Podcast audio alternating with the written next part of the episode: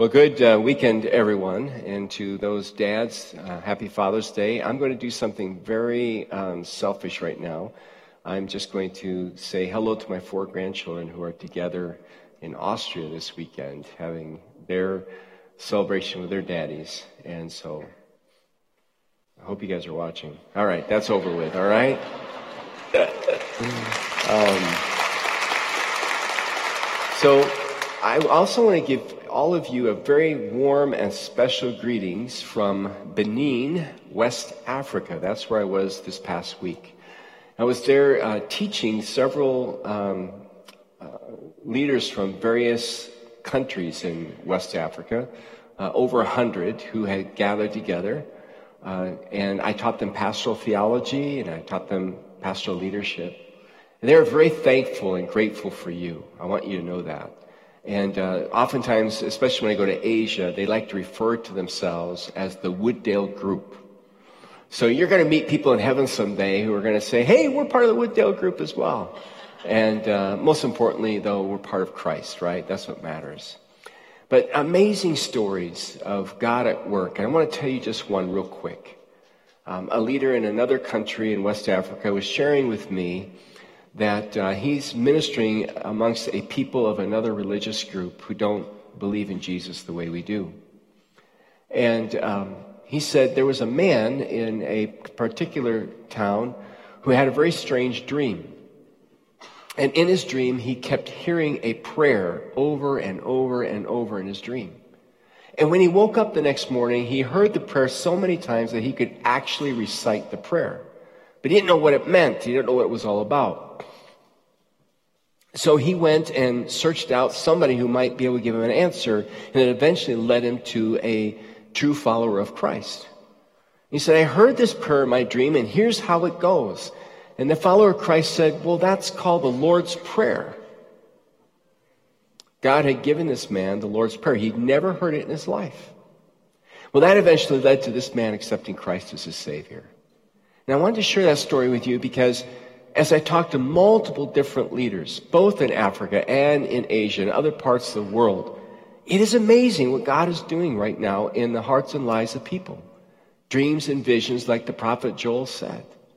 And they are coming to faith, it's leading them to faith in Christ. So God's at work Wooddale Church, and you and I, we get to be a part of that through our prayers, through our uh, resources that we give, and through our short-term trips, and to the, the training that you allow me to go and do uh, for the Lord on behalf of the mission that God's given us and the vision as a church. Now, we've been in the book of Revelation. We'll be back there next weekend. You don't want to miss it because next weekend we're going to look at uh, Revelation chapter 4 through 7 and we're going to be talking about the essence. It reveals to us the essence of life. So if you ever wonder, what is the bottom line essence of life for you? You don't want to miss next weekend.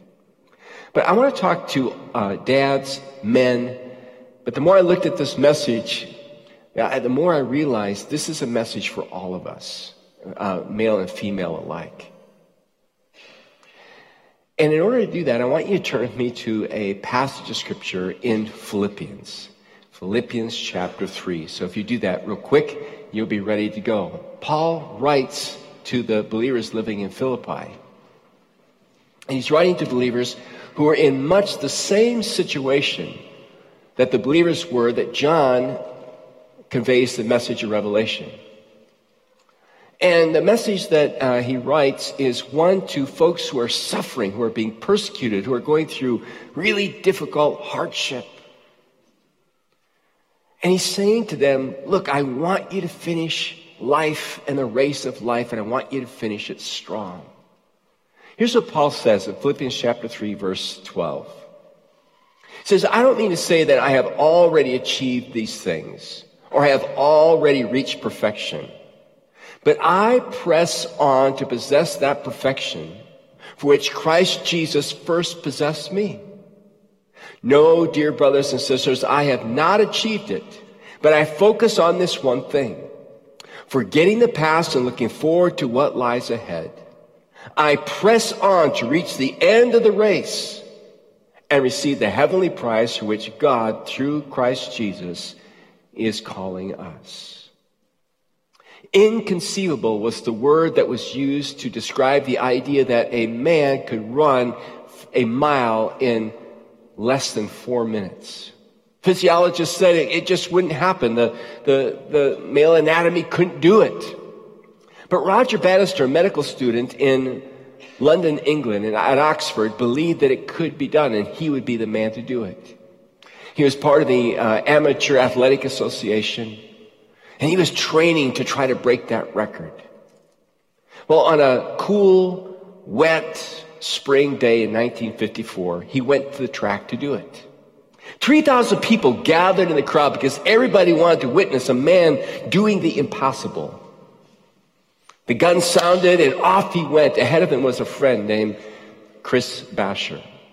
Chris Brasher set the pace and Bannister followed behind. And behind Bannister was a man named Chris Chataway. When Brasher became too tired and couldn't keep the fast pace anymore, he got out of the way. Chataway moved to the front.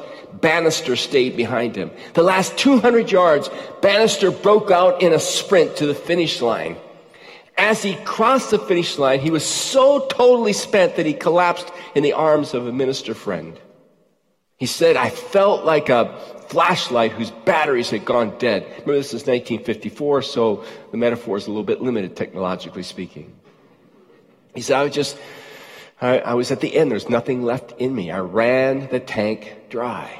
Everybody in the, in the, in the stands, the crowd was in hushed silence. Did he do it or didn't he do it? Finally, over the, the speaker system came the announcement that Roger Bannister broke the record. He ran it in three minutes and 59 seconds. They broke out into pandemonium and applause. Now that's been broken many times since. But it became known as the miracle mile. All of us are in a race. Paul says he's in a race too. We're all running our own miracle mile. And he says, finish strong. He says, I want to finish strong. You can finish strong. We can all finish strong because, in a sense, Christ has run the race for us. And what we've got to do is we've got to let him run the race through us. But like in every race, there's fatigue that can set in. There are obstacles that can get in the way. Obstacles like financial stress. Obstacles like physical stress. Obstacles like relational stress, emotional stress. There are all kinds of things that can creep up in our life that we weren't expecting and kind of step out in front of us and cause us to trip up or give up.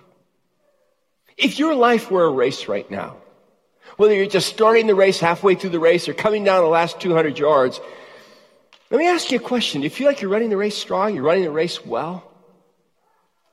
Or have you kind of gone from a run to a walk?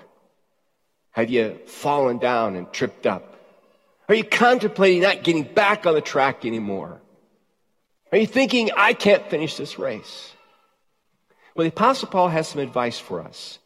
And I want you to think with me for a moment as though you were a, a athlete on on the track and he's your coach. By the way, anybody run track or cross country in the room? Let me see your hands high. Well, God bless you. How about online? Anybody? Okay, all right. How many of you have watched somebody run track or cross country? That's much easier to do, isn't it? Yeah, that's a lot easier to do. But if Paul were our coach, what would he say? I'm going to guess a couple of things. One, I think he would say, hey, listen, you got to let go of destructive attitudes. You got to, you, you got to lose some weight, so to speak if you want to get faster and run well. Here's what he said in Philippians. He said, forgetting what is behind and straining toward what is ahead. You've seen, you've seen the runners when they cross the line, they're kind of like this, right? Trying to get their body in front of that thing, you know, the last second, get the fastest time. You don't often see someone running across like this, all right, unless they're just totally exhausted. Paul says, lead into the finish. Don't, don't hang back.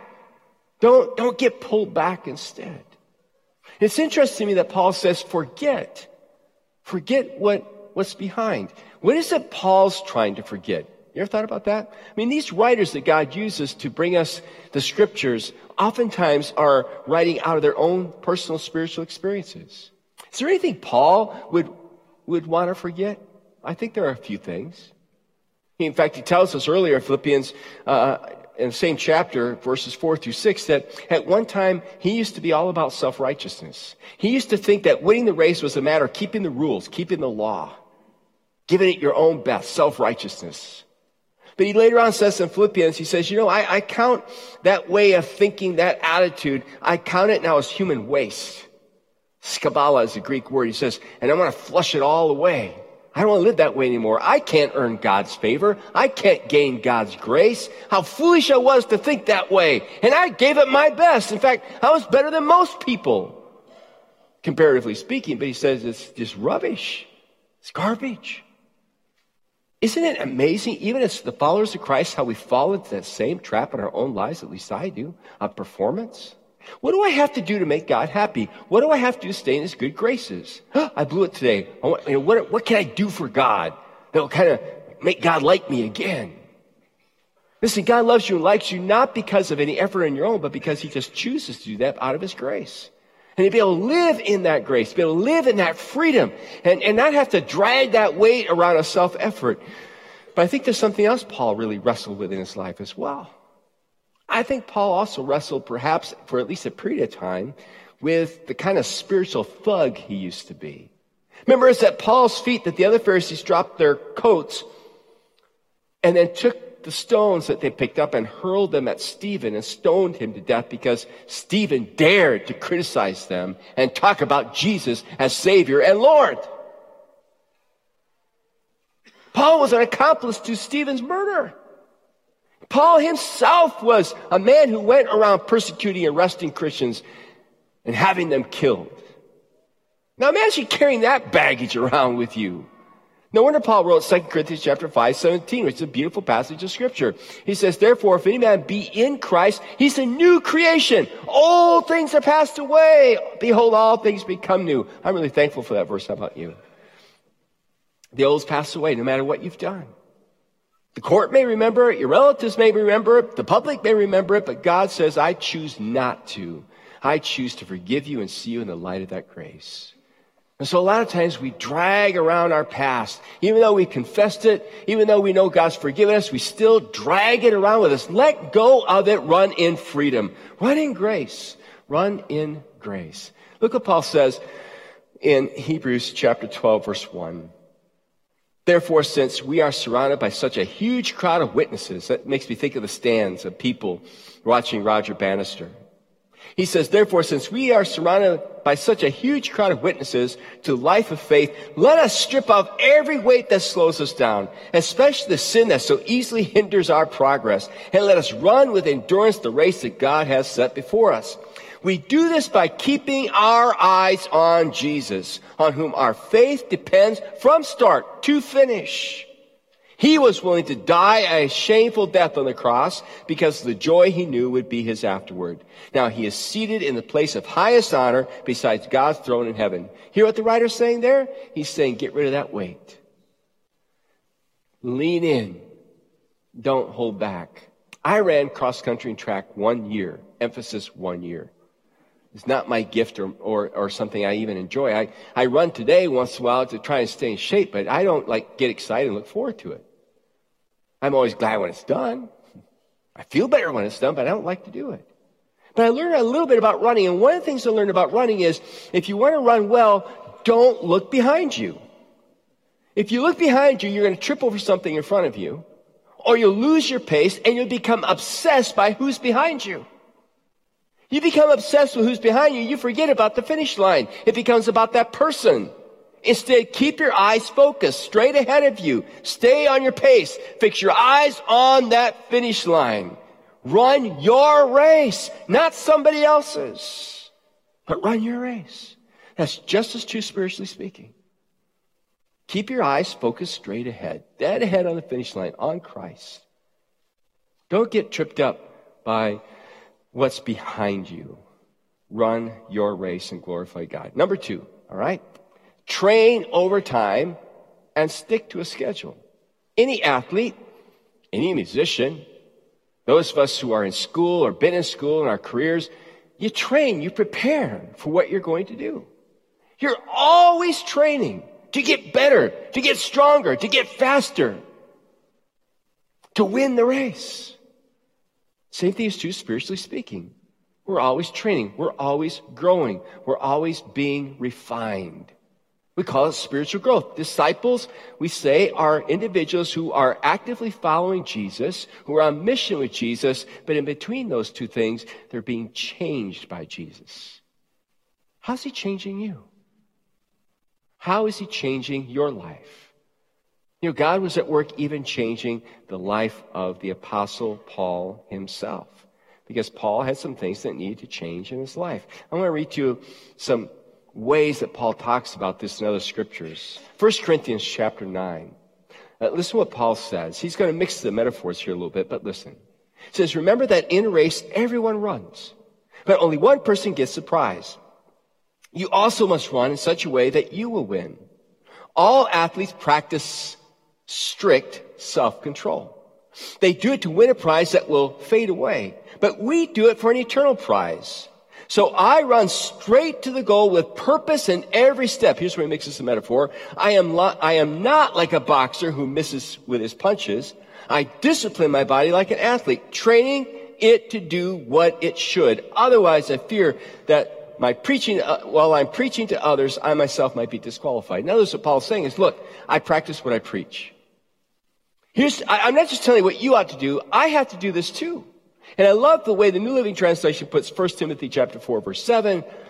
He says, do not waste time arguing over godless ideas and old wives' tales. Now here's what I like. He says, spend your time and energy in training yourself for spiritual fitness. Sometimes when I, when I, I decide to work out at the gym rather than at home, I, I go to the gym and I work out and I see all these people and it's always interesting to me to watch people at the gym. I'm sure the same's true about me. There's always a look of intensity, isn't there? I mean, they're sweating everywhere. They got their space. They're strutting around. They're, you know, doing whatever it is, you know, and it's just all focus, right? They check in the mirror a little bit and, you know, that whole scene, right? We pay an awful lot of attention to are we getting in shape? I just wish we paid that kind of attention spiritually. If we, if we were to address our spiritual fitness the way we do our physical fitness, some of us at least, my goodness, how we would grow spiritually as a result. Paul said you got to grow spiritually. Paul had to grow spiritually. I'll give you one example. You know, when the apostle Paul first started in his walk with the Lord as an apostle, he was kind of a grumpy, gruff guy. He goes on his first missionary journey with a friend named Barnabas, who's really one of the biggest encouragers Paul ever had in his life. And they, and, and Barnabas brings along his, uh, uh, his nephew, John Mark. And they get ready on their first journey. They don't get very far away from home, and John Mark turns around and goes back. We're not told why. We find out why later on. We're not told specifically. We find out why. Because on the second missionary journey, Paul says, okay, Barnabas, let's go back, revisit the places we were to see how they're doing. Barnabas says, yup, I'm ready to go. I'm paraphrasing. He said, I'm going to bring along my nephew, John Mark. And Paul goes, uh-uh, not going to happen. Not going to happen. He turned around the last time. He had the guts and the courage to go forward. He couldn't take it. I'm not going through that again. He stays. Barnabas says, if he stays, I'm not going. Paul said, fine, I'll see you later. And he took somebody else. Well, Paul had some issues there. Because later on, when Paul's older, we see it in Colossians and Timothy, he writes and he says, I need Mark. or Mark is with me, and what a blessing he is to the ministry. What happened between those grumpy, gruff years of, of this kind of tough guy, Paul, to now I need him and he's an awesome part of the ministry? I'll tell you what happened 1 Corinthians 13. You know what 1 Corinthians 13 is? It's called the love chapter, where Paul describes what love is. And you get the sense that Paul kind of had to come and look in the mirror and realize he lacked in the area of love. And so that was developing, it was being grown in his life. How about you? What area are you lacking in? What area do you need to grow in? I've been reading very carefully through the book of Philippians, and the other day God showed me an area in my life that He wants me to work on. Philippians chapter 2, verse 14. It says two really simple things in Philippians 2:14. It says, stop complaining and arguing. And I heard God say to me loud and clear, stop complaining and arguing. And ever since that verse, I have not complained or argued as much. But no, I'm serious. Been, I, I, like, I'm, I'm trying, I'm trying to, to ask God to help me grow in that area so I can run faster, run stronger, run well. How about you? What's an area in your life that God may be trying to grow or bring some discipline in your life? See, that's what I mean. You got to follow a schedule. You got to train. It just doesn't happen overnight. So you got to have a method for training, right? And so I want to share with you just how I'm trying to practice spiritual discipline and spiritual growth in my life. And I'm not sharing this with you because I, I want you to look at it and go, wow, look what he does. Not at all. First, I want you to know I practice what I preach, that I take points out of the messages and, and try to uh, practice them in my own life. Secondly, I just want you to see a model for it. And thirdly, I want to challenge you to come up with your own training program with God. I do know two things. It's going to require prayer and it's going to require the Word of God. So let me show you what I do. All right. First, I have a set time every day when I purposely try to be alone with God. Pretty consistent. There are some days when it's harder. When I say I try to be alone with God, I try to do two things there. I try to listen to God. I try to just be still. It just be still and be aware of God. There are a lot of us who, who have our quote daily devotions, but they're really noisy. They're full of us reading. They're full of us talking to God. How many of us though just try to quiet ourselves? It's very healing. It's very healthy. I try to find a little bit of time in the morning for that. I try to find a little bit of time at night for that. Number two, I spend time in prayer, and the most important person I pray for is me. See, that seems really self centered. I used to think that until I realized if I really want to bless my wife and our marriage, my children, my grandchildren, if I want to be a good pastor, a good leader, a good friend, a good neighbor, then I need to spend a lot of time asking God to work in me. A lot of time asking God to refine me, surrendering myself to Him. And so do you. Number three, these days I read fewer verses in the scriptures. oh no. You're not reading through the Bible an entire year? You're not reading chapters a day? No, I'm not. Hope it doesn't disappoint you. But look at this. These days I read fewer verses, but spend more time meditating on what I do read. I look for ways that God wants to develop and change me. So I've been like in the book of Philippians for almost two months now reading and rereading a few verses at a time, contemplating, meditating, ruminating on those verses and trying to take them in and hear what God has to say with, to me in those verses. And it's been so full. It's been so full for me. I am just continuing to gain so much from it. And God's been kind of pointing out some things in my life that He wants to continue to work in. And I wanted to just as a, as a, an example, kind of share with you what some of those things are. Uh, the first one actually comes from a passage I've put on the screen several weekends now out of Ecclesiastes when we were talking about Solomon, uh, chapter 12, verse 13, and that is honor God. God's been talking to me about honoring Him in every situation, asking myself, how can I honor God in this conversation? How can I honor God in this challenge? How can I honor God in this situation? The second thing is obey His word. Sounds very simple, doesn't it? Obey His word. The problem is that for a lot of us, we confuse obedience with knowing. It's not enough just to read something and know it. I gotta, I gotta practice it. So through Philippians, God's been teaching me to practice a few things. One He's been pointing out to me is that I need to think of others as better than myself. Number, uh, number two, put the needs of others first. It's right out of Philippians chapter two. Those things have really grabbed me. Think of others, others as better than myself and put the needs of others first. Which, you know, when you read it, it just sounds so good, doesn't it? It's like, I like that. But boy, is it a challenge when somebody else puts themselves in front of you. And they're not as nice as you. Like this past week, traveling overseas can be challenging if you've ever done it. And so I was in this long line at an airport in another country, and um, and I'm having to get through the line, to get, you know, through the security, to get to a shuttle, to get to the next terminal, to get to my plane. And there's this guy, and I can hear him coming up behind. He's tall, he's big, from another culture, and he's literally elbowing his way through. As though he has to get to something really fast. Well, I found out he's getting to the same plane I'm going to, and I know it doesn't, that we got plenty of time to get there. I feel his elbow on my back with his loud voice trying to get by. And in that moment, do you know what I was thinking? I am not going to tell you. But it wasn't happy thoughts. And just as I was, you know, getting up ahead of steam to kind of make sure he didn't get past me. Those two things came to my mind from Philippians. Can you think of him better than yourself? Can you put his need, even though you don't agree with it, can you put his need ahead of your own? And I just like, oh, please, not him, not now. and then I always try to, I always try to imagine one of you is in line watching and I don't know you, right? And it's like, okay, I am going to treat his need as greater than mine, and he's better than myself, and I let him go by. And the reality is, I eventually got to where I needed to go anyway. And I probably avoided an international incident, all right? So, all right, next, make Christ my Alpha and Omega. I talked about that last weekend. So, you know, I'm trying to practice Revelation. That, that really spoke to my heart. Rather than use God, let God use me. He's first, He's last. It's all about Him, not about me. And I've been thinking and trying to practice that in my life. And then finally, stop complaining and arguing. And I'm, you know, as, as you look at this list with me, that's a work in progress. That'll be in progress till Jesus comes, which takes us then to the next thing that Paul would say to us, and that is expect bad days.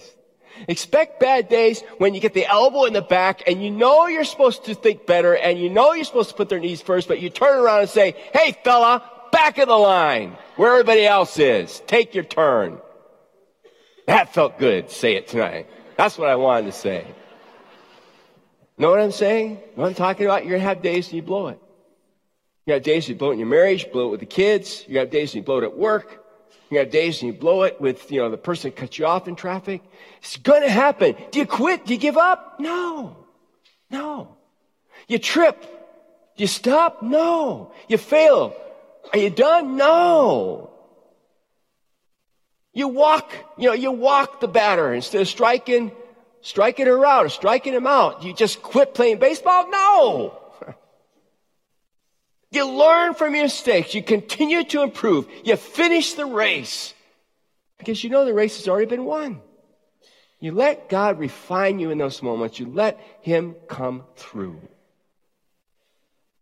Last thing I think Paul would say to us is don't run by yourself. Roger Bannister shows up at the track. He did not, you know, really, he, he really didn't break the four minute mile on his own. It took two of his friends helping him keep the pace, creating a draft that he could run behind. They faced the greater resistance of the wind on that cold, damp, windy day in, in that spring of 1954 which gave him more energy and strength than to finish the race. That's why on the back of your worship folder you see, you know, a little ad for our life group ministries. Big groups, small groups, one-on-one mentoring, men's, women's. We want you to run the race with somebody, not alone. And yet, you know, on this Father's Day weekend, isn't that the biggest problem we have as men? I can do this myself. I don't need help. And look at the, look at the situation men are in around the globe in our own culture today. So much for individualism. What are you trying to prove anyway? I think it was in Ecclesiastes, it says two are better than one because if one falls, the other one's there to help pick him up or her up. You need somebody in your life. So if you're not involved in some type of group like this or and want to be, let us know. Email us, put on the connection card. If you don't hear from us like within 48 hours, you need to, you then need to let me know. Because I don't want you to do this alone. Nobody should have to do it alone. Listen to Paul. I mean, talk about a maverick. Listen to what he says. 2 Timothy chapter 4, verse 6. He says, For I'm already being poured out like a drink offering, and the time has come for my departure. He sees he's, he's, he's in jail in Rome. He's probably going to be, by tradition, we think he was executed by Nero. He knows the end is coming. Verse 7, I have fought the good fight. I have finished the race. I have kept the faith. Now there is in store for me the crown of righteousness, which the Lord, the righteous judge, will award me on that day. And not only me, but also to all who have longed for his appearing. In other words, all of us, all of us are looking forward to that reward. So we cross the finish line. But watch what happens in verse 9. Just going to give you the first part of it. it says, do your best to come to me quickly. And then he talks about the people who have hurt him. Bring my cloak and Troas. Bring me the parchments that I left behind. But come, I need somebody in my life. I'm going to finish strong, but I, I don't want to die alone. Read his prison epistles, you get the sense that Paul didn't like being by himself very long. And yet he spent a lot of time alone. He wanted company. Even though he knows he's going to finish the race strong, he wants company. We need company. We need somebody to run the race with us. Do you have that person in your life? But you know, here's the bottom line question. I've been kind of asking it. I'll be real, I'll be real specific now. Who are you running the race for? Who are you running the race for? See, I think that's what gets us in trouble a lot of times. If I'm running the race for me, I'm going to be disappointed with life. I'm going to be disappointed with God. We talked about that last weekend. But if I understand I'm running the race for God, that God actually wants to run the race through me, no matter what condition the track is in, no matter what obstacles I'm facing, no matter how I'm hampered physically or emotionally or relationally, if I know that God is running the race through me, I can run this race. Because Paul goes on in Philippians, he says, I rely on God, not on me. It's all about Christ working through me. In fact, it was all about Christ. Listen to what he says in Philippians chapter 1, verse 20. He says, For I fully expect and hope that I will never be ashamed, but that I will continue to be bold for Christ as I have been in the past. And I trust that my life will bring honor to Christ whether I live or die. So he's running for Christ. It's all about bringing honor to him. He says, For to me, living means living for Christ, and dying is even better. But if I live, I can do more fruitful work for Christ. So I really don't know which is better. I'm torn between two desires. I long to go and be with Christ, which would be far better for me, but for your sakes, it is better that I continue to live. Hear what Paul's saying in all of that? He's saying, Christ is enough. It's all about Christ. It's all about Christ. Now, here's the picture I want you to get in your mind. It's not that Jesus is just waiting at the end of the race for me. Christ is also running the race with me. And he's not just running the race with me, he's actually, as I mentioned earlier, running the, running the race in front of me, creating a draft for me. Paul says in Philippians I, in chapter 4, I can do all things through Christ who strengthens me when I run the race for him, with him, through him. Let's pray. Father God, I pray and ask that you would help us in this race we call life to finish strong. Father, if there is some weight of sin or guilt or shame that is weighting us down, dragging us down, Lord, we want to jettison that weight right now through confession. Or, Lord, if we confessed it, by faith that we are forgiven. Father, if we lack training, if we're not spiritually growing because we're not in prayer, we're not in the Word, we're not taking you seriously, Lord, give us that conviction. And help us to begin our own discipline of just meditating in your Word, of just being alone with you, of just prayer, of, of taking the truth and, and living it out and God, I pray, help us not to do it alone. Help us to have people in our lives that can keep us accountable, that can cheer for us as well as graciously and lovingly confront us. Because, God, we want to lean into you. We want to win this race. We want to run it strong. Not just for you, but with you and by you. Lord Jesus, I pray that you would be the obsession of our lives. That in Christ, we have enough finish the race strong. In your precious name. In Jesus' name, amen.